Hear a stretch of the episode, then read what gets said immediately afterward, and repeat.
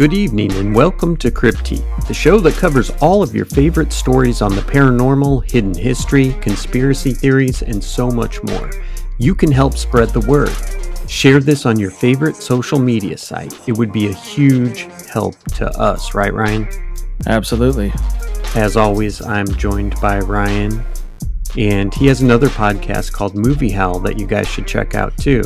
He's going to kind of be our expert critiquer here on the Demon House documentary. Where did you watch it at? Discovery Plus. All right. When Zak Bagans, the host and executive producer of Ghost Adventures on the Travel Channel, read an Indie Star story about Latoya Ammons' allegations of demon possession inside a demon house in Gary, Indiana, he was hooked. Ammons claimed she and her three young children had been possessed by spirits inside the rental home from 2011 to 2012. The Gary Police Department and the Indiana Department of Child Services investigated. A priest performed exorcisms, and even some of the biggest skeptics were made into believers. Bagans made the 2018 documentary horror film Demon House about Ammons' strange tale. But who is Zak Bagans? So do you want to take a stab at describing Zak? Yeah. As somebody who doesn't watch his stuff a lot. Yeah, I mean, he's a fairly normal-looking guy. You know, he kind of dresses the part, you know, black clothes usually. He has some kind of glasses that I don't know the whole story behind it. Do you know the story behind it? He's got like special glasses now that he had to get after an encounter. I can't remember if it was one of the things in his museum or if it was actually at this demon house. It's at this house, yeah. It's part of like the prologue where he's talking about it at the end. So he wears special glasses, mm-hmm. but they look good. You know, it's a style. I wear glasses too. Usually in a trucker hat kind of thing, or a fedora, kind of a soft-spoken, monotone individual, mm-hmm. but a marketing genius. Yeah. If he has one superpower, it's somehow turning Looking for Ghosts into a multi-million-dollar empire.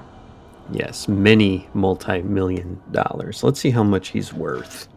I looked it up, but I forget. He's doing quite well for himself.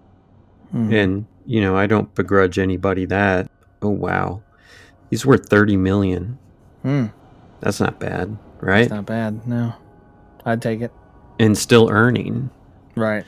Anyway, no, I was saying Ghost Adventures is as real as the news. Yeah. You know, he's kind of a showman. Mm-hmm. Kind of have to be. I've been ghost hunting. It is extremely boring. It is hard to try and translate it, an actual investigation, as to something you would really want to watch for an hour and a half or whatever. So, yeah, one of the things that I liked about Ghost Hunters when they first came out was how often they found nothing. Mm-hmm. Like it just made it seem a lot more believable to me that that it was real.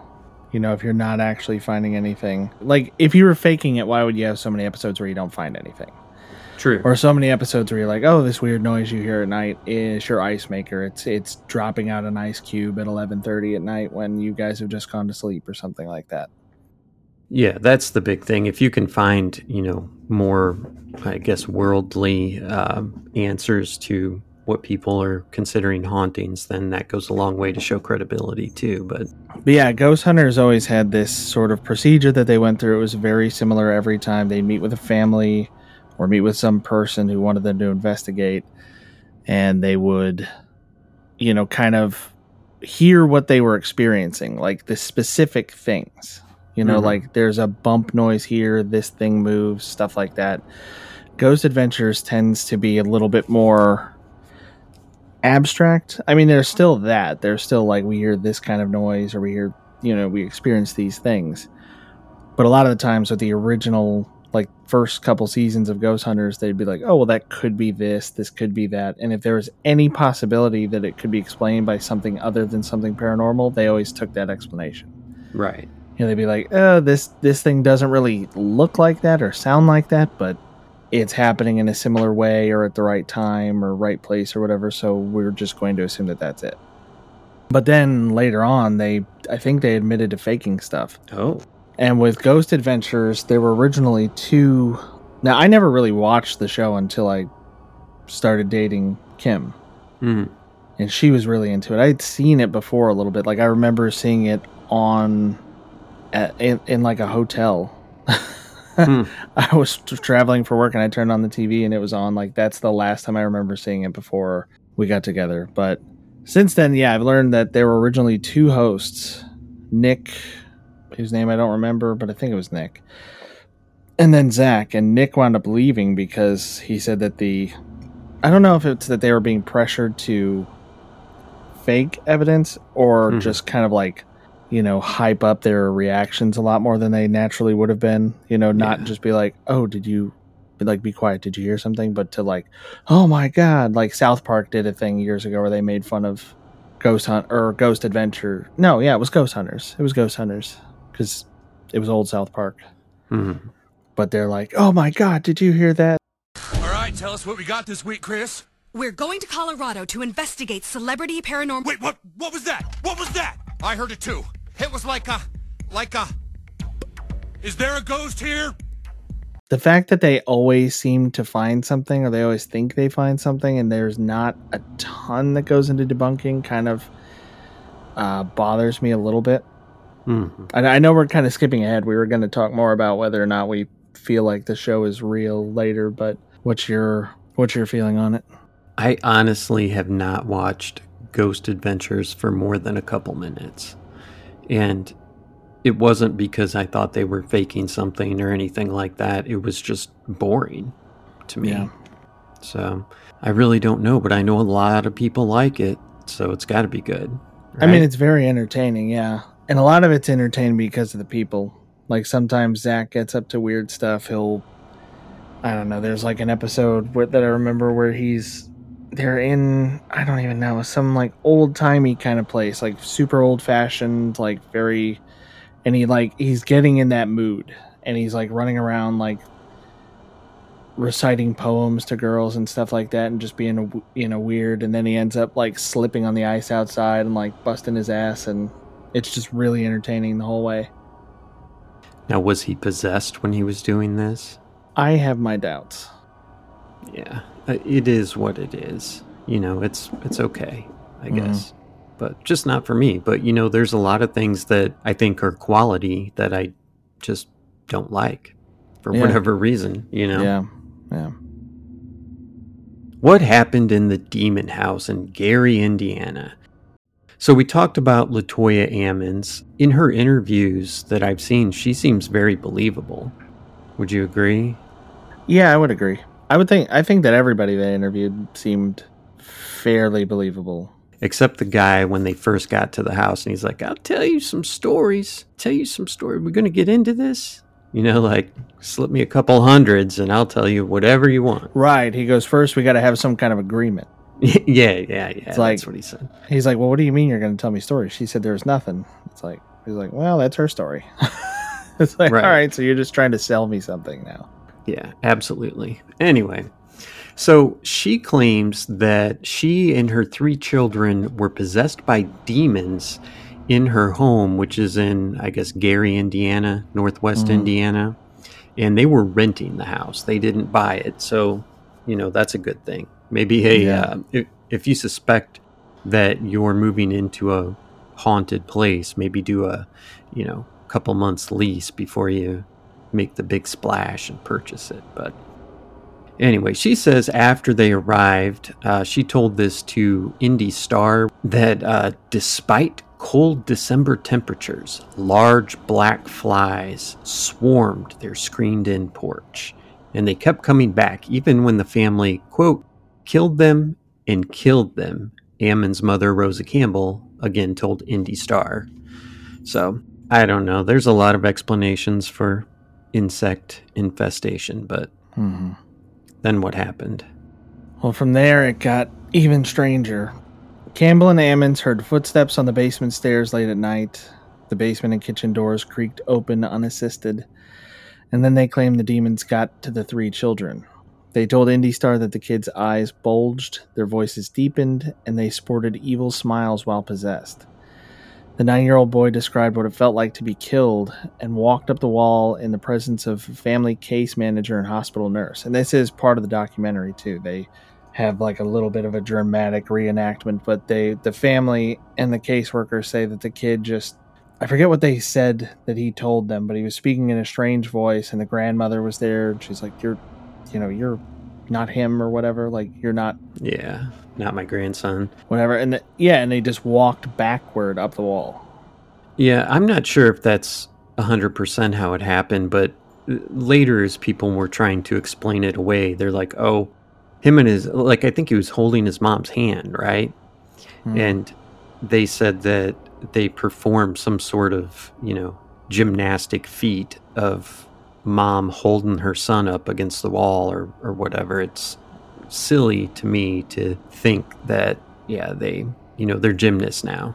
That would take a lot of upper body strength for a little kid to do that too. Right. A 9-year-old. Right.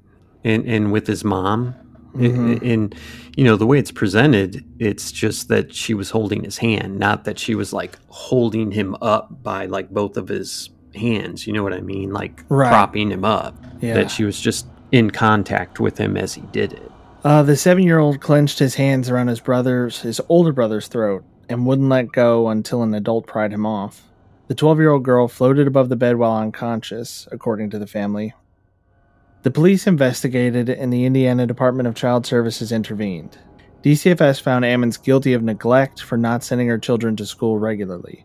They told Ammons to find a job and appropriate housing and cared for her 3 children while she did. She regained custody of her children 6 months later, and the family moved to a new home with no reports of demons. The case was closed in February of 2013. Good for her.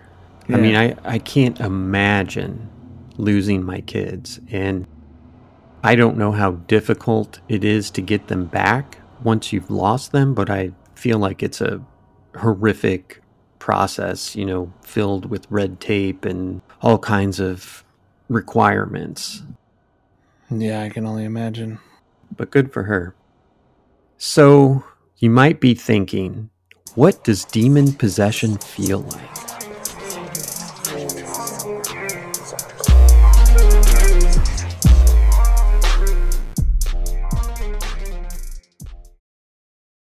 There's something going on here.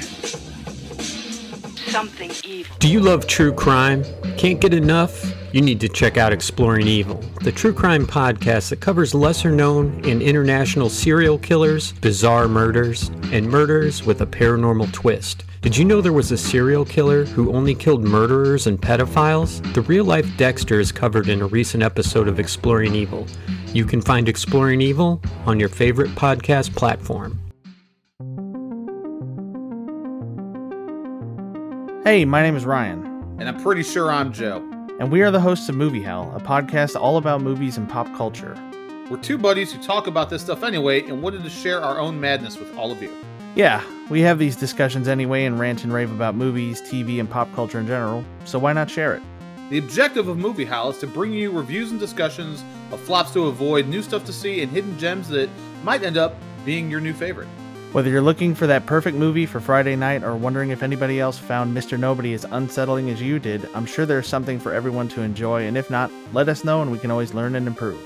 Ah, boy, do we have room to improve. You can listen to Movie Howl on Google Podcasts, Apple Podcasts, Overcast, and pretty much anywhere else fine podcasts are curated.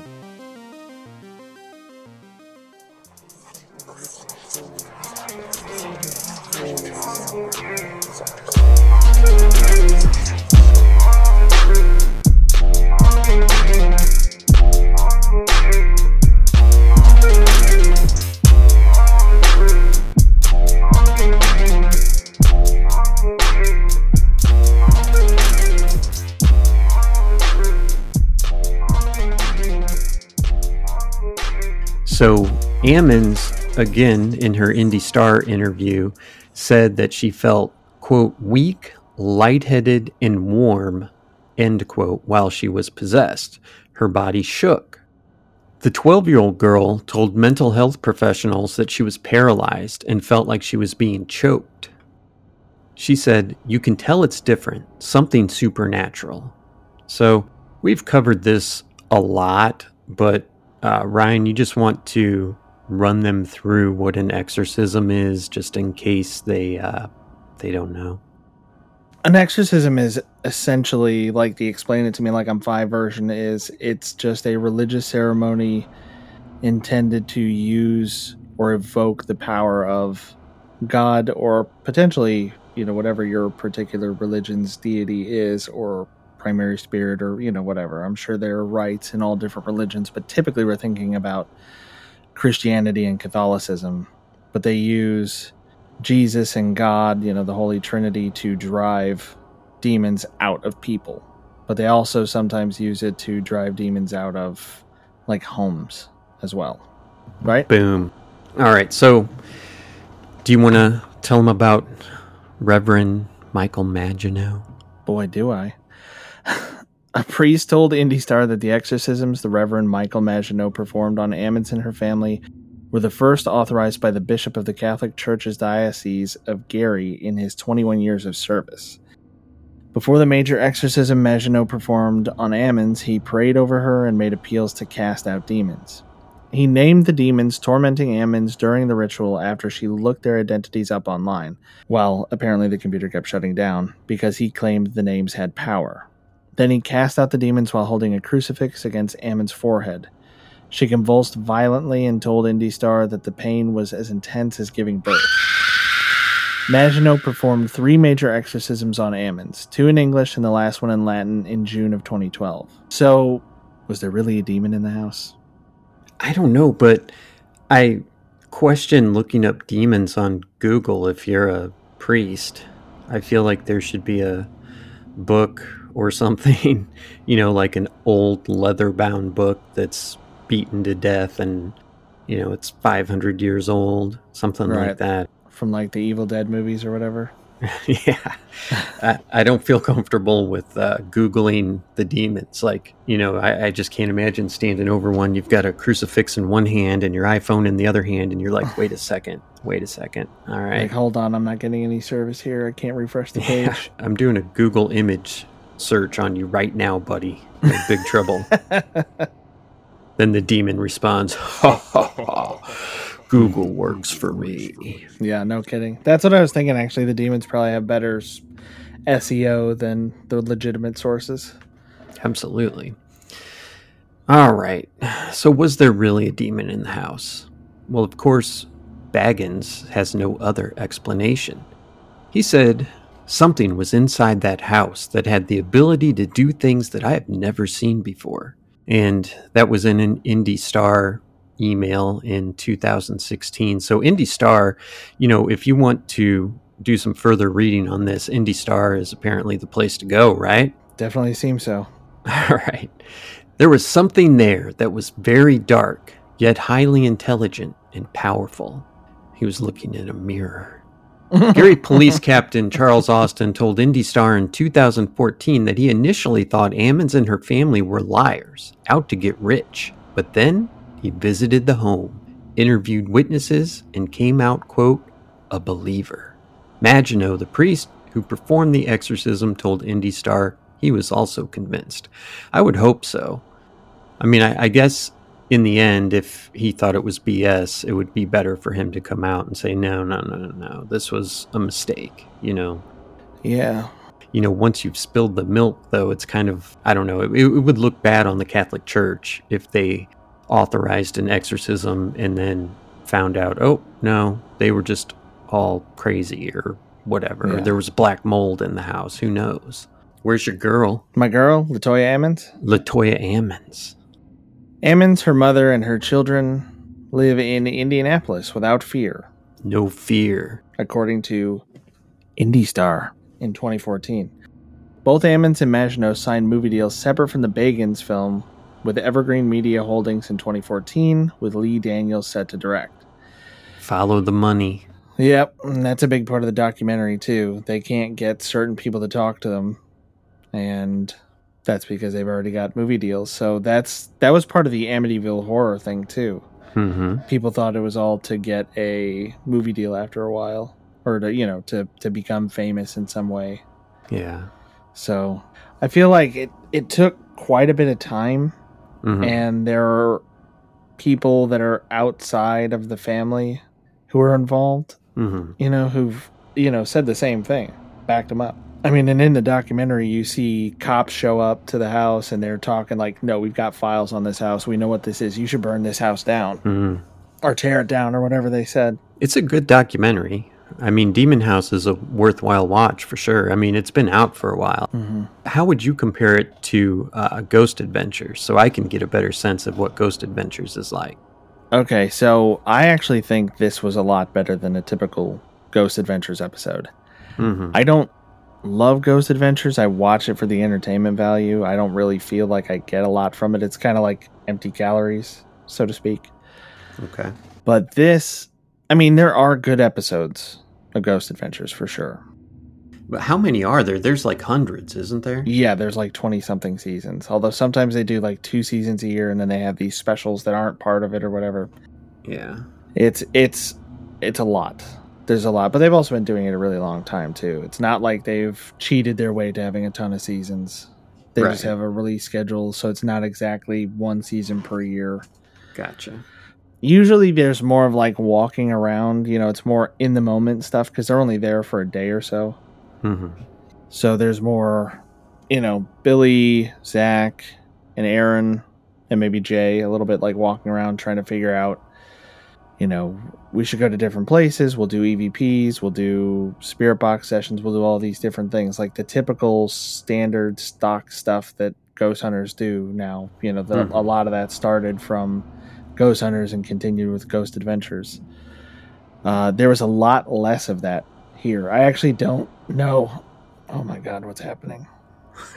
You sound like a demon. I cast you out. Yeah, I don't remember if there was... I'm not sure if there was any, like, spirit box stuff or EVP sessions in this documentary at all. Mm-hmm. It was kind of just things that they caught by accident. They brought that investigator in who was measuring, like, EMF readings in different places, and he was finding that it was really high near Zach at this one point, and when Zach moved, it went away. And he was saying the readings that were coming off of him were 8 to 12 million times what you would normally expect. He said you wouldn't even be able to measure it with one of those sensors, like the magnetic field that naturally comes off a human body. And yeah, then that guy gets sick. There's interviews and sort of testimonials from all these people who are saying that, you know, they experienced things or they had things follow them home, that they would hear barking in the house when they had no dogs and there were no dogs around. Oh man, that's bad enough when you do have dogs. I'd be pissed. I do not want ghost dogs. Like, they had a ton of stuff to talk about without having to do all that stuff. I also feel like it's one of the rare, like, Zak Bagans projects that paid off. Because of the way it ends. And I guess this, we could say spoiler alerts, and, you know, go watch it if you don't at all want to know what happens. And we'll give you 3, 2, 1 to tune out. Okay. So he locks himself in the house, literally has the house boarded up with him and with himself inside, right? Mm-hmm.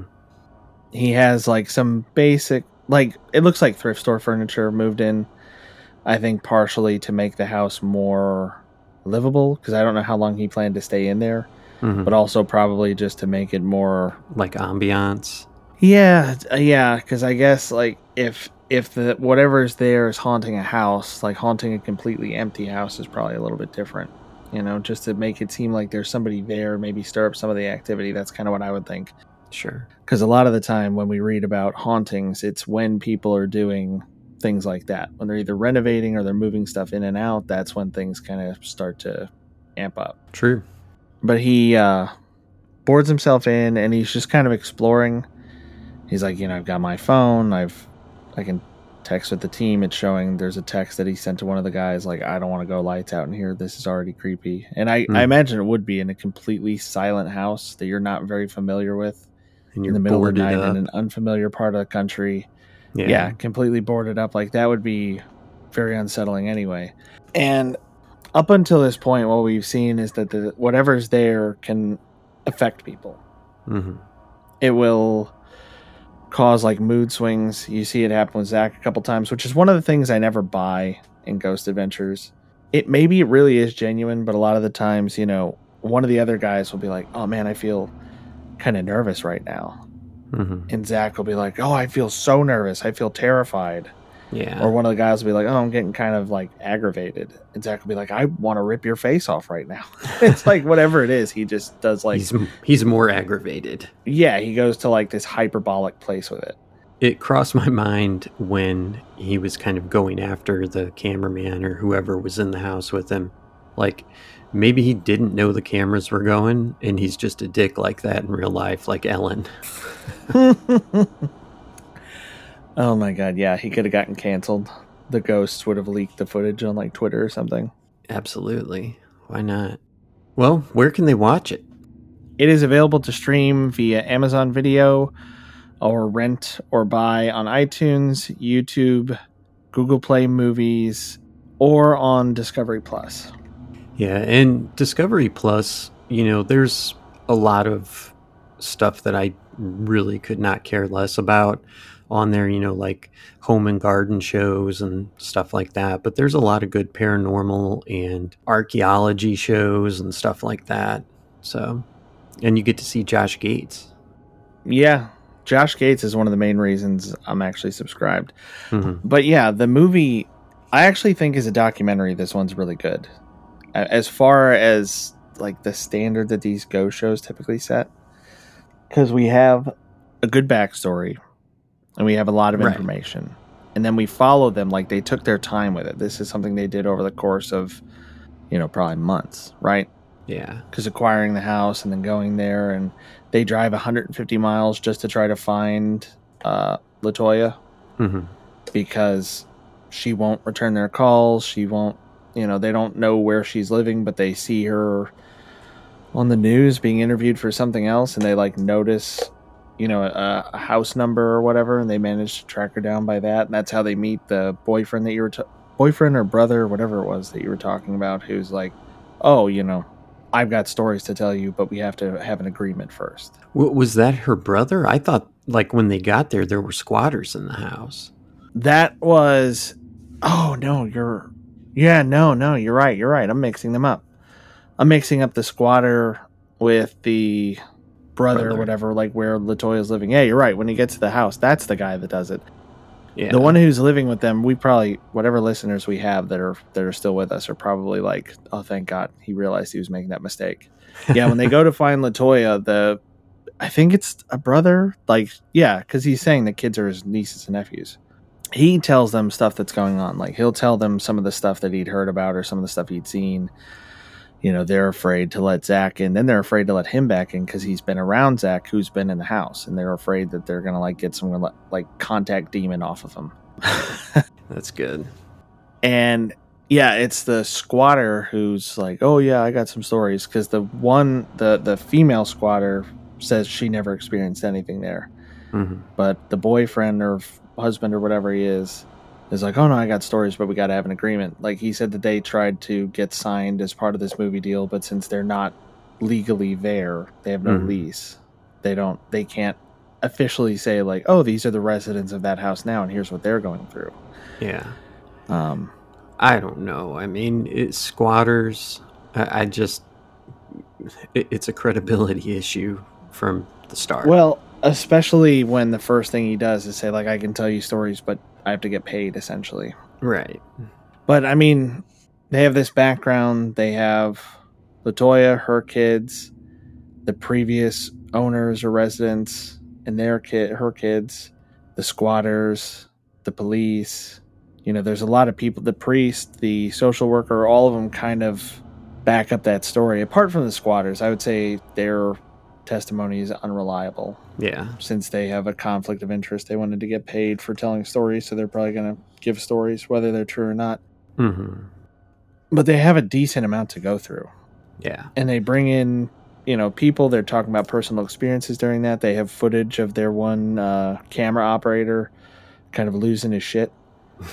He said that he had gone to they have like security camera footage of him, where he like kind of gets, I don't know, disoriented and sits down, and then he is kind of walking around the house and trying to avoid people and just acting really strangely. And it could have been put on for the security cameras, but nobody else that's there in the shot is paying any attention to them. Yeah. They're just all doing their own thing. Like they're messing with their gear and making sure everything's set up or whatever else they're doing. And he says that he sees like this goat man in the elevator and just like his life goes in a totally different direction after that. I don't know. I find a lot of that very compelling. It feels very real. Like it feels a lot more real than the typical, like, I'm nervous. Oh, I'm terrified. Or, you know, did you hear that? And you don't hear anything. Or you take just like some random noise that could be handling noise on a little recorder and try to say that it said something. You know, the few EVPs that they catch, they're not trying to catch. Like they're not doing an EVP session. They catch something on like their normal audio where they hear a voice that says, "Run, Latoya." Yeah, I'm a little skeptical on that one. Yeah, but it was something that they were supposedly catching unintentionally. Yeah. And I feel like if they wanted to fake it, they would have done an EVP session like they've done a million times. Yeah. Yeah, you're probably right about that. I mean, unless... that would make it more exciting to the viewers. Unless Zach is more of a genius than we realize, and he's like, oh no, this will fuck with him.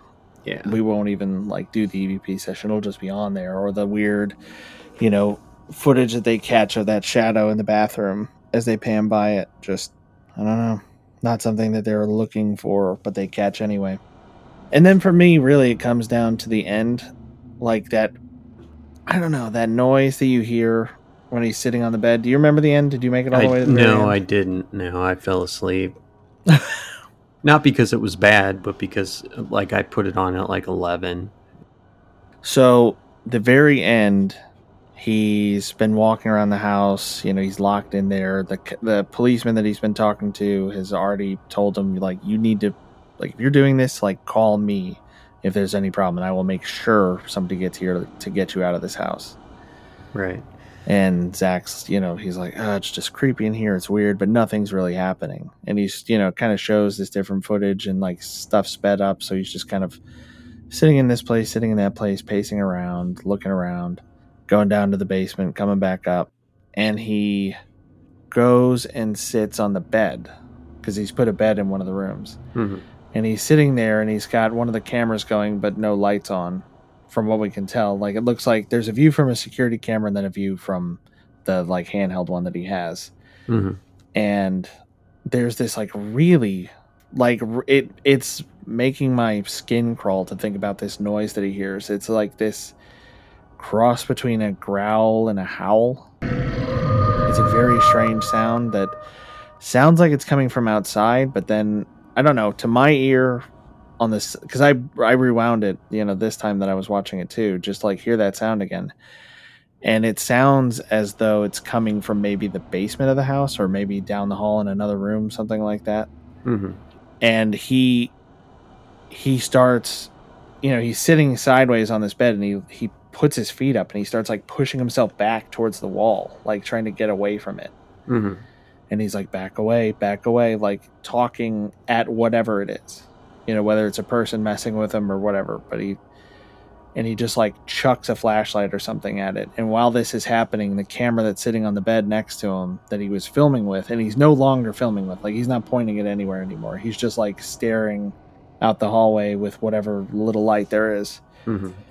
And the camera goes slightly out of focus as though it's like focusing on the blankets in front of it rather than the hallway. Mm-hmm. And this dark figure just passes in front of it as he's like freaking out and throwing shit. And yeah, it's the climax of the whole thing. And after that sighting, he gets into, he said it was a shadow that seemed to emerge from the wall and just pass by the room. Mm-hmm. He said that he began experiencing like really bad pain in his eyes, and that they started to cross, and that he had a bunch of, you know, CT scans and things like that back in Vegas where they all live, and also in California. Nobody could explain what had happened. Mm-hmm. And that any surgeries would risk blinding him.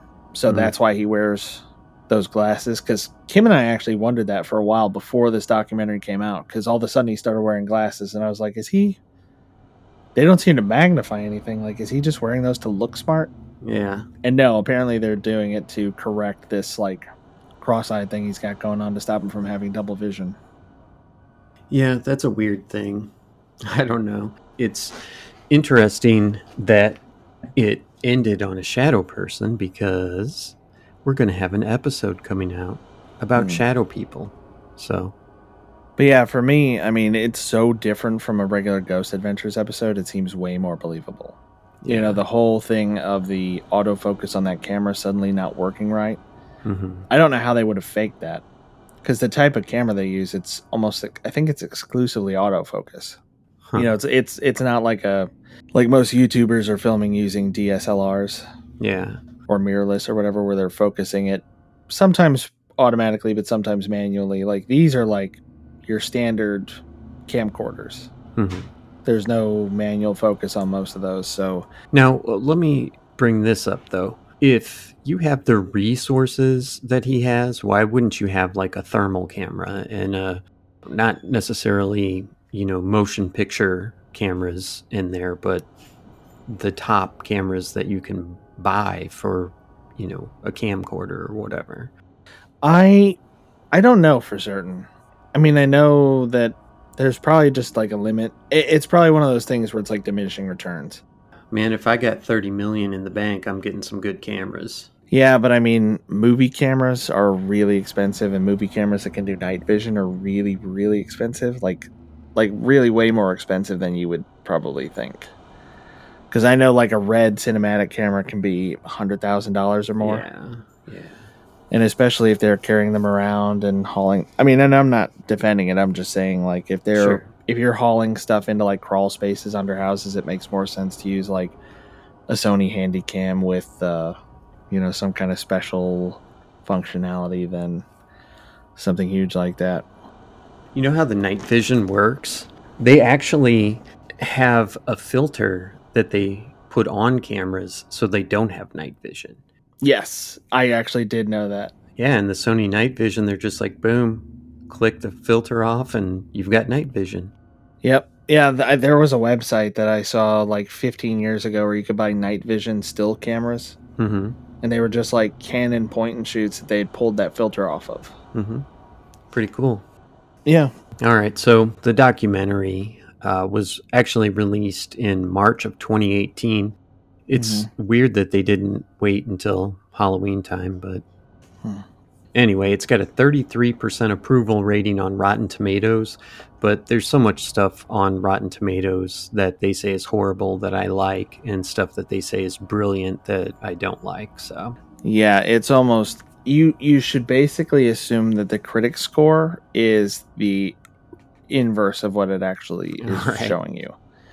Like, if they rate it really poorly, it's probably pretty good. If they rate it really good, it might be good, but a lot of the times it just means it's like a pretentious artsy-fartsy film with some kind of political agenda. Totally. I mean, there's a lot of movies that I've seen that I'm like, they'll spend 10 minutes on one scene that is of nothing important, and then they'll jump to a super important scene and it'll be like 2 seconds. Yeah, I just watched the movie Stalker, which is not familiar. It's a Soviet movie from 1979. Oh, well, why didn't I know that? It's based off a book called Roadside Picnic. So the basic plot of the book, as far as I can tell, I haven't read it, I would like to. Bucket list. Is aliens have at some point come to Earth. Mm-hmm. And they essentially just like stopped here, like quick pick stop, and they left. But they left stuff behind. Looking glass technology. And there's this zone now. And when you go into the zone, like weird things happen because of this stuff that the aliens left behind. Like it's junk to them, but like miraculous to us. Mm-hmm. And you know, there's a market for these artifacts and these strange things that come out of there. And the book is apparently much more explicit about what everything means and where it's from than the movie is. So in Stalker, you're following a guy who is a stalker, which means he can get into this zone. Like the military of this country, I know it's a Soviet movie, but I think the movie's actually supposed to take place in like a fictitious country. They don't specifically say where it is. Right. but it's this zone that the military have set up a perimeter around. You know, there was what they thought was a meteor crash years before. They started sending soldiers in, you know, to see what happened, and none of them ever returned. Mm-hmm. And so then they set up this zone. And one of the things that happens is, well, okay, so it's something you learn about in the movie as well, but there's a wish granter in the zone, and it's something that people want to go to, but it's really dangerous to get there because the landscape is changing, time is changing, like all sorts of things are happening. And stalkers are people who have learned and passed down this knowledge of how to get in there, right? Okay. So the stalkers are hired to take people in to look for stuff or to find this wish granter. And there's one particular instance where I think it's a stalker himself goes in to try to help his brother who's dying. And when he leaves the zone, like, you just go into this room. You don't have to say your wish or anything. You just have to concentrate on it. And when you leave, it'll happen. So he leaves and he goes home. And instead of living in this normal little house, he's living in this giant mansion and his brother's dead. Because what he truly wanted, like what was true to his personality, was he wanted to be wealthy. Yeah. So that's what it did. It didn't give him the thing he asked for. It gave him the thing he truly desired. And it's a really interesting movie, and it has a lot of like really deep things to say, but it is so fucking artsy. Mm-hmm. The first 10 minutes of the movie is the guy waking up. Yeah. Like, there are 10 minutes before the guy gets out of bed and puts on his pants. Waiting for that morning wood to go down. And that's the kind of thing that they might be great, but it's a really long segue to get back to stuff that is really highly rated, even stuff that's part of the Criterion collection, is not for everybody. Right. Because some of it is so slow and so boring, and they're just like, they love the look of the shots they're getting, so they just linger on them forever. Yeah, but maybe somebody will want to watch Stalker now. If you like subtitles, or if you can deal with subtitles, it's probably worth a watch. It's a long movie, though. It's like 2 hours and 41 minutes, something like that. Wow. And it's all subtitled. And two of the guys sound really similar, so it's hard to tell who's talking, especially when they have really like distant shots. Mm-hmm. But wow, that sounds great, Ryan. Anyway. I actually did like this documentary. I like the way it ended. It's very unlike a Ghost Adventures episode. The technology that they used was different. A lot of it was more like the things they were experiencing in the moment. It's more like they went in for an investigation and stuff just happened to them. Yeah. You know, people got sick. People got hurt. Their one camera guy kind of went off the deep end. The scientist that was helping them started having really serious medical issues. Zach started having medical issues. You know, there is more of like the traditional ghost hunting stuff in the second part of it, the episode 2 portion, which is like their, you know, additional, they call it like found footage or whatever, but it's their, you know, like extras or deleted scenes. Right. But I think they did a decent job with it. It's entertaining, if nothing else, but it's the only one that I've really been shaken by a little bit, where it's like, all right, maybe that's real. Yeah, I don't know. I mean, it's worth a watch. Yeah, for sure. What did one critic call it? One critic called it patent balderdash. But another praised it in what way? Its crawling sense of escalating paranoia. But is it patent balderdash or patent balderdash? Oh, it might be patent, you know? No, it's patent. You said patent. Oh. Did I say patent? You did. Oh, see, I even mixed up a way I thought I did it. I don't know. That's all right. Anyway, any other final thoughts? No, I think I've gone on about it enough. It's just, I'm used to doing like a movie critique and just talking through it and all that, and I feel unbalanced. That's funny. Because that wasn't what the whole thing was. But I think it's worth, like you said, it's worth a watch. And it's on several different streaming services. But I don't know. It's kind of one of those things where if you think too much about it, it might stick with you. Like, Ghost Adventures in general is pretty light. They come in, quick adventure, and then they leave. Right? This quick is a adventure. Little bit more than that. Yeah, it's quick adventure. Yeah, and then at the end, he tears the house down. Right. And one of the cops that he's talking to before that is like, there are two cops that he's talking to in one scene. And the one is saying, like, you should tear this down. And the other one's like, no, don't tear it down. Imagine what this thing might be plugging. Like, this might be stopping stuff from coming out. Like, they're getting stuck here. So, like you were saying when we were talking earlier before we recorded, like, they're free now. Yeah, they're all free. And he's probably selling pieces of rubble from the foundation at his museum. Put them on a necklace. At his, his haunted museum. I don't know. That's all I've got. I guess that's all we've got for you tonight on Cryptique. Now, I was going to have our guest send us out, but since I have Ryan, a man who sings at public urinals, tell them what they need to know. All right, that I don't do. That is a bald-faced lie. What I do, though, is I practice my Mr. Krabs impression in the walk-in cooler at the bar. Oh, that's awesome. And that is a true story. I've been caught doing that by my employees. I will turn and look, and there will just be a little face in the door like, hey, what you doing in here? Oh, that's great. And actually, you know what? There is one thing I should mention. Part of the reason that Kim wanted to be on here initially, so I didn't say it earlier. I was just like, there's no great reason. She's just nervous. Mm-hmm. You know, I've tried to have her on podcasts before, and she just, like, gets in her own head about people listening. But part of her experience growing up was living in a fairly old house that had been in her family for several generations. Okay. And she has all these stories about, you know, her TV turning itself on, which can happen. You know, sure. I had stuff turn on. Anything triggered by IR can turn on its own, given the right lighting circumstances. Sure. But she's talked about stuff running without batteries or without being plugged in. She's talked about seeing shadow people in that house. Mm. But the thing that gets me and that I think probably resonates with her most from this documentary, because we couldn't touch on everything that happened, but there are portions where they talk about the kids being affected, and the kids will not remember the stuff they do. Mm-hmm. Like the original or previous owner, not Latoya, not the one who's famous for being haunted there, but the one before that, she shows up. Like, she's just kind of checking stuff out, and they go out and talk to her and bring her and her kids in. And the daughter ends up having to have an exorcism because she starts behaving really strangely. Her voice is different, and she's telling her mother that she's going to kill her. Right? So they bring her back to Father Maginot, and he does an exorcism, and then it's presumably done. Kim had similar experiences as a kid. She would have sort of like lost time.